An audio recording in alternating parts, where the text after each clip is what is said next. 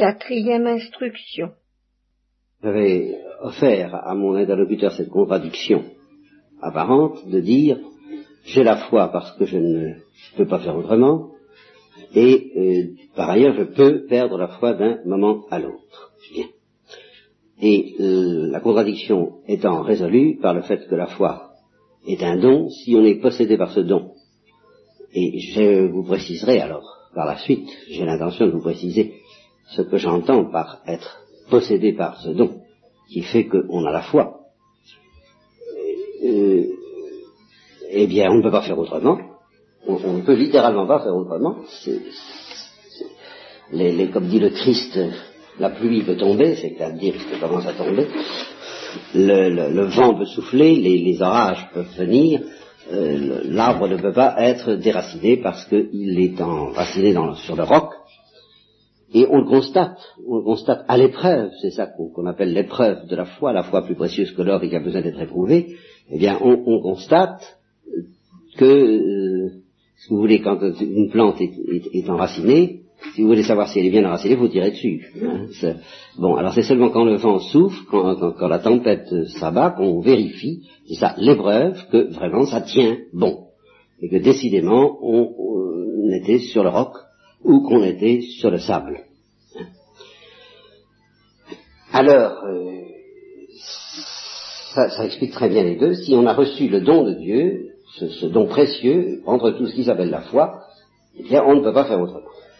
Et, mais ce don, on peut le perdre d'un moment à l'autre, on pourrait le perdre d'un moment à l'autre, si on dévie de l'attitude de simplicité, de pauvreté, d'humilité, d'accueil, euh, qui permet de le recevoir à tout instant, comme nous recevons l'existence à tout instant. Vous connaissez la doctrine euh, de la création continuée, selon laquelle nous, notre première idée, notre première imagination, c'est que nous, nous, représentons Dieu comme un, comme un artiste, comme un artisan qui nous fabrique. Et quand un artisan a fabriqué son, son, son, sabot, ou sa cuvette, ou son, ou son meuble, ou son, tiroir, ou, sa chaussure, ben, il, la, il, la, laisse, il l'abandonne, et elle continue à exister. Alors quand on lit le récit de la création des six jours dans la Genèse, ben on, on voit Dieu un peu lancer les choses à l'existence comme on lance des billes, n'est-ce pas? Et puis après, elle se débrouille toute seule, pas? Alors, ça roule tout seul, n'est-ce pas? La machine ayant été fabriquée une fois, Dieu dit que la lumière soit et la lumière fut, puis maintenant il n'y a plus besoin de s'en occuper, la lumière continue à exister toute seule. Alors ça, c'est une imagination qui euh, assimile beaucoup trop la création à une fabrication ou à une génération. Une fois la fabrication ou la génération terminée, euh, le produit, le fruit de cette production, de cette génération, continue à exister par lui-même et indépendamment du producteur. Mais quand il s'agit de la création, non. Il faut qu'à tout instant, Dieu lui donne l'existence, et à ce point de vue-là, la comparaison qui convient pour euh,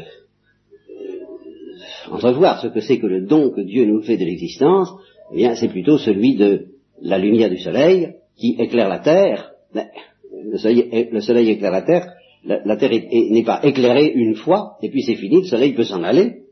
Hein, la Terre, elle a sa lumière, et puis ça va. Non. Si le Soleil disparaît, ce qui arrive la nuit, ben, la Terre n'est plus éclairée. Bon. Si le Soleil cesse d'illuminer, la Terre cesse d'être illuminée.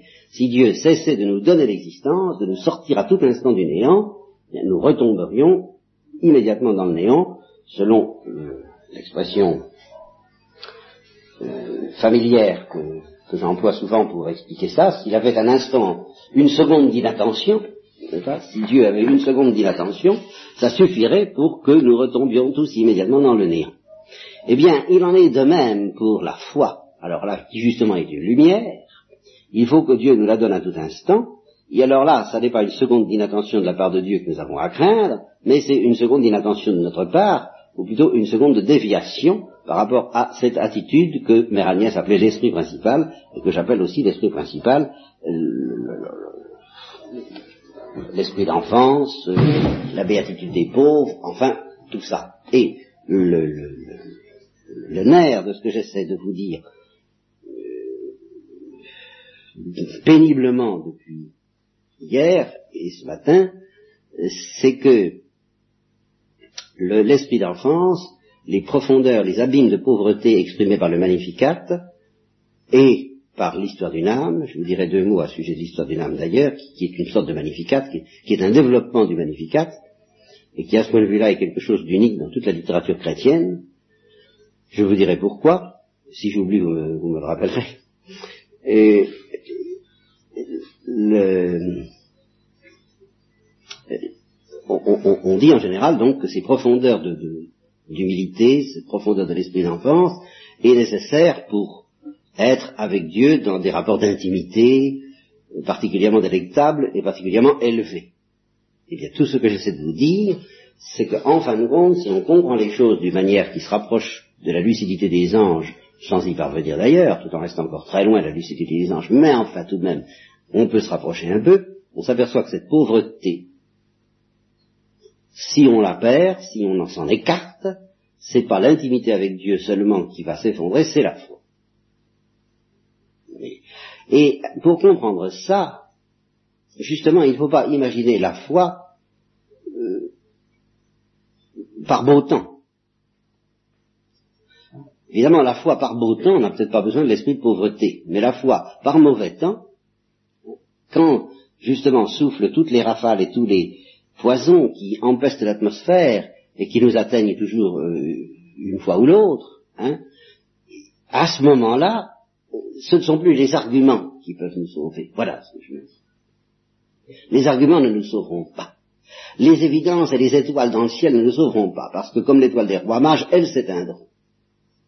C'est précisément le propre de l'épreuve, c'est que toutes les étoiles s'éteignent moment-là, ou paraissent s'éteindre, ce qui revient psychologiquement et pratiquement au même il y a un moment où on, ne voit vraiment plus rien. Et il faut que ce moment existe. Qu'est-ce qui va vous maintenir dans la foi à ce moment-là? Le don de Dieu.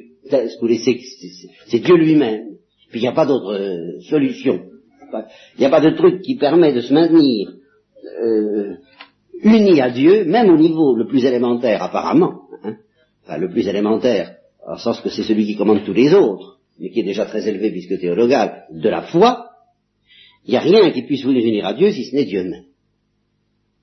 Ça, c'est, c'est pas la peine de, On peut se raccrocher à rien d'autre. Et si, pour être raccroché à Dieu de cette façon qui, qui, permet à Dieu de nous soutenir lui-même, il faut être pauvre, eh bien, au moment où il n'y a plus rien, celui qui n'est pas pauvre, qui n'est pas suffisamment pauvre, qui n'est pas suffisamment enraciné dans la pauvreté, eh bien, il est déraciné de la foi elle. Bon. Et alors, ici, j'en reviens à la situation particulière des contemplatifs et des contemplatives. Le risque dont, je parle vise les contemplatifs qui sont vraiment des contemplatifs. C'est-à-dire qui sont vraiment faits pour être des contemplatifs qui, euh, qui ne cèdent pas à la tentation de la médiocrité. Eh bien, ceux-là, seront-ils Et alors, je, serais tenté de dire, tant qu'à ne pas être pauvre, il vaudrait mieux être médiocre. Et ça, c'est le, drame et la grandeur de la vie contemplative que d'accepter de courir un risque terrible. Alors c'est celui-là que j'ai devant les yeux, pas, si on n'est pas pauvre qui est le risque finalement de perdre la foi. Car enfin, dans l'Église, toutes les hérésies sont venus de moines, de religieux, de religieux, de prêtres ou d'ethniques. Je serais tenté de dire sont venus de contemplatifs. Les cathares étaient des contemplatifs. Les angéliques de Port-Royal étaient des contemplatifs. Luther, d'une certaine manière, était un contemplatif.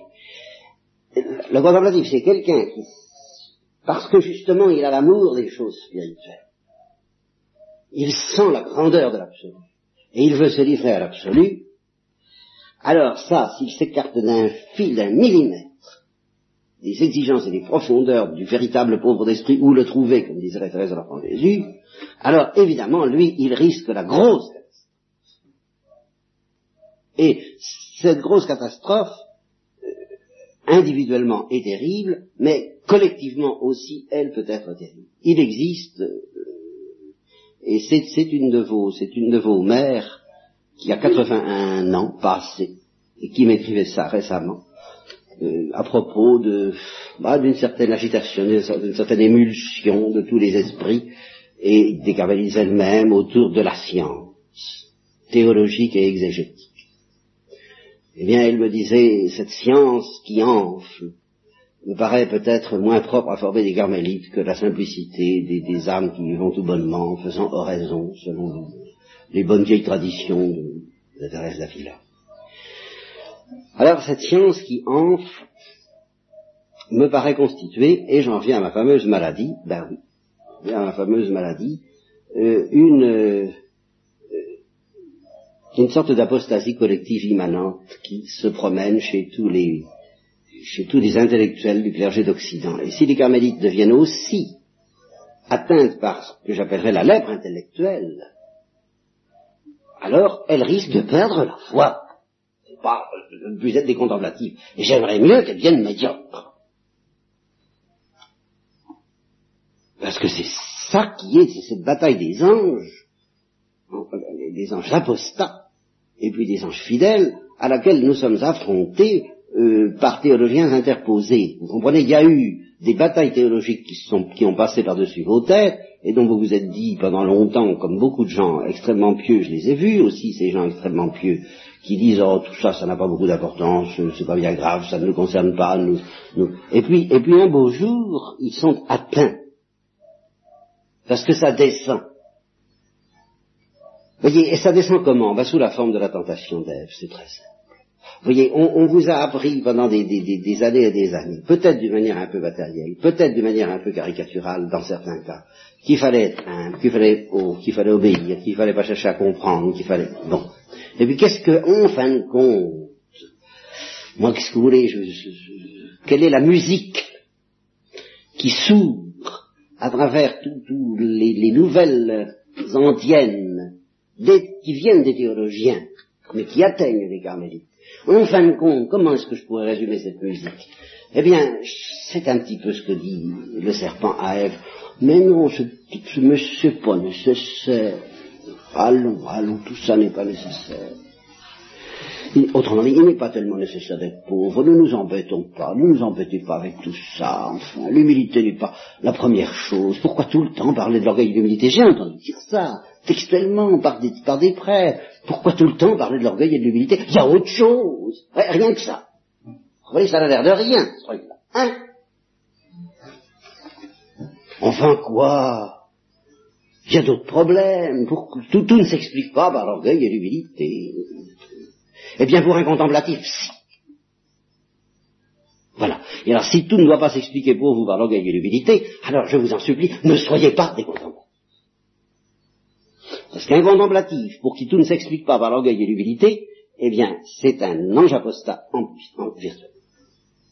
Il est déjà en péril de perdre la foi et de devenir de ces contemplatifs qui s'insurgent contre au fond, l'écrasement de la puissante main de Dieu. Humiliez-vous sous la puissante main de Dieu, dit Pierre. Eh bien, la doctrine de l'Église, l'enseignement et la discipline que, religieuse, enfin sous toutes les formes où elle se présente, c'est en fin de compte l'apprentissage de cette humilité-là. Si c'est pour s'insurger contre ça, il vaut mieux ne pas être contemplatif. et encore moins religieux. Il vaut mieux être un beau rebougre de pêcheur qui, au lieu de trouver l'humilité à force de s'humilier et d'obéir, eh bien, finira par trouver l'humilité à force de casser la figure. Et bien, finalement, ça vaut Parce que, et finalement, je crois qu'il n'y a que deux chemins pour euh, trouver Dieu. S'humilier à la manière de la Sainte Vierge. Mais alors, par l'obéissance absolue, inconditionnelle, aveugle, Aveugle, et j'y insiste, je l'ai dit dans la, dans la lettre, dans la quinzième lettre aux amis que je me permets de vous recommander, euh, parce que justement il y a une folie de l'obéissance, il y a une sagesse de l'obéissance, mais la vie contemplative ne peut pas se contenter de la sagesse de l'obéissance. Il y a une folie de l'obéissance, celle que dit Thérèse Davila elle-même quand elle dit mes fils, c'était pas tant, je leur dirais de se jeter dans un puits, top, elles y seraient déjà. Bien. Eh bien aujourd'hui, les théologiens armés et les carmélites les suivraient pour dire c'est non pas le droit, c'est un péché il faut désobéir. C'est vrai.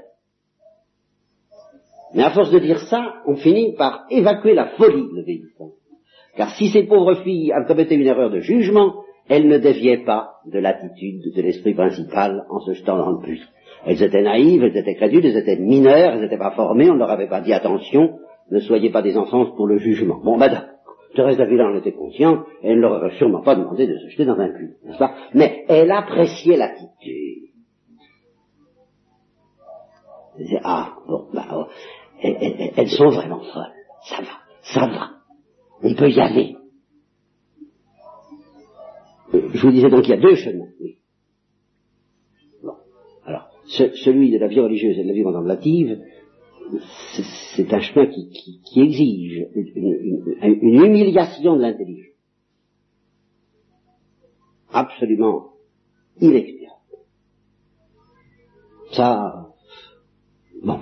Et l'autre chemin, bon, au fond, exige la même humiliation de l'intelligence, seulement, tandis que le premier recherche consciemment cette humiliation, l'accepte, la veut, la poursuit, la demande, la, désire et s'y plonge. Le second, ben, il arrive sans le faire exprès, je dirais par la voie du péché. Je, je- je vais, je vais jusque-là. Il y a deux chemins pour trouver Dieu. Il y a la voie contemplative et il y a le péché. Mais le péché, à condition justement que ce soit le péché des pauvres pécheurs, des pauvres bougres, qui euh, aboutissent à la même pauvreté. Parce que, je vous l'avais peut-être dit, le péché a deux faces. Il y a une face par laquelle il est une insurrection contre Dieu, et alors là, c'est évidemment euh, catastrophique et quelquefois mortel, même un péché de faiblesse. À partir du moment où on s'endurcit en se disant ah ben je suis comme ça, euh, ça fait rien, tant pis, c'est pas simplement de la faiblesse, il y, a un, petit endurcissement qui commence à ce moment-là. Bon. Et puis il y a un autre aspect, celui dont justement se servaient autrefois les éducateurs que j'ai connus pour me faire peur et pour me détourner du péché, à savoir que le péché nous décompose. C'est vrai. Si vous buvez de l'alcool, ça vous- le péché nous dégrade. Alors, l'alcool nous dégrade, l'impureté nous dégrade, tout nous dégrade. Bon, eh bien, c'est que ce côté-là, en fin de compte, étant donné ce qu'est l'orgueil humain, et étant donné le danger éternel que nous fait courir l'orgueil humain, ce côté par où le péché nous dégrade, nous met sur les genoux, nous met par terre, nous met en miettes, nous décompose, eh bien finalement, c'est un béni. C'est le châtiment temporel qui nous dispense du châtiment éternel et qui nous met sur les genoux. Eh bien, oui. Félix culpa. Bienheureuse faute qui nous arrache à l'orgueil ayant inspiré la faute elle-même. Bienheureux mécanisme qui fait que euh, l'orgueil ayant inspiré notre péché se retourne contre nous et se tourne en humiliation amère. Vraiment, euh, c'est pas drôle. Je, sais ce dont je parle. Le, poids de, détresse, de ténèbres, de, désespoir, d'horreur parfois que, peuvent comporter les conséquences du péché. Mais en fin de compte, si grâce à cela, un jour, nous- ben, nous faisons comme l'enfant prodigue, finalement, c'est sans gênant. Alors, j'ai assez discuté comme ça dans ma vie. Je me suis assez insurgé. Je sais, je- j'irai vers mon père et je lui dirai, je ne suis pas digne d'être traité comme un de tes fils. Voilà. Comprenez, la Sainte Vierge n'a même pas besoin de dire ça, elle. Elle n'a pas besoin de dire, je ne suis pas digne d'être traité comme une de tes filles, parce que elle est, elle est au-delà de, de toute prétention de ce genre. Elle est, elle, est tellement écrasée par l'évidence de sa condition de créature et en même temps réfugiée dans la douceur de Dieu que euh, elle, elle a dépassé ces régions-là où on dit encore quelque chose. Voyez, celui qui dit je ne suis pas digne d'être appelé ton fils, il dit encore quelque chose. La Sainte Vierge, elle a franchi la, zone où, la créature ne parle même plus. Elle est comme euh, elle se laisse fermer la bouche par comme Job. Si vous voulez, Job approche de cette humilité de la Sainte Vierge lorsqu'il se met à plat ventre et que Dieu lui dit quel est celui qui trouble le plan divin par des discours sans intelligence, là, il est muet. Alors il est muet d'humilité. Mais la Sainte Vierge est muette d'humilité. Elle, sans avoir besoin d'être écrasée comme Job, elle est écrasée par la gloire. Nous en parlerons de la gloire, parce qu'en fin de compte, c'est bien à ça qu'il va falloir en arriver. hein. Elle est écrasée par la gloire de Dieu, elle est écrasée par la puissance et par la force de Dieu, alors elle ne dit rien. Mais c'est vraiment c'est le mutisme des humbles. Bon. Le père de ménage, qui est un dominicain, vous avez peut-être entendu parler, est mort. Bien.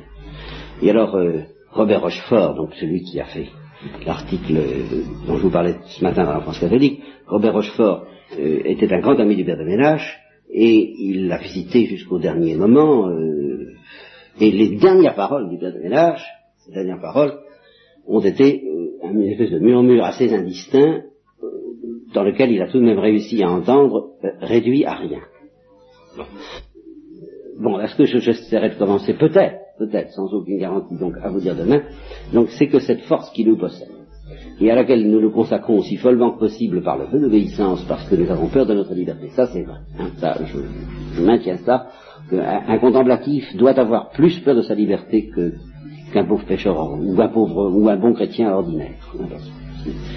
Justement parce qu'il s'élève au-dessus de tout ça. Bon, eh bien, la, force qui nous possède, si justement nous savons lui donner notre liberté, c'est la gloire, cette gloire dont j'avais parlé lors de la première retraite, mais moins à fond que je ne voudrais, pourrais le faire maintenant. Donc c'est ce que nous, en principe, nous essaierons de voir à partir de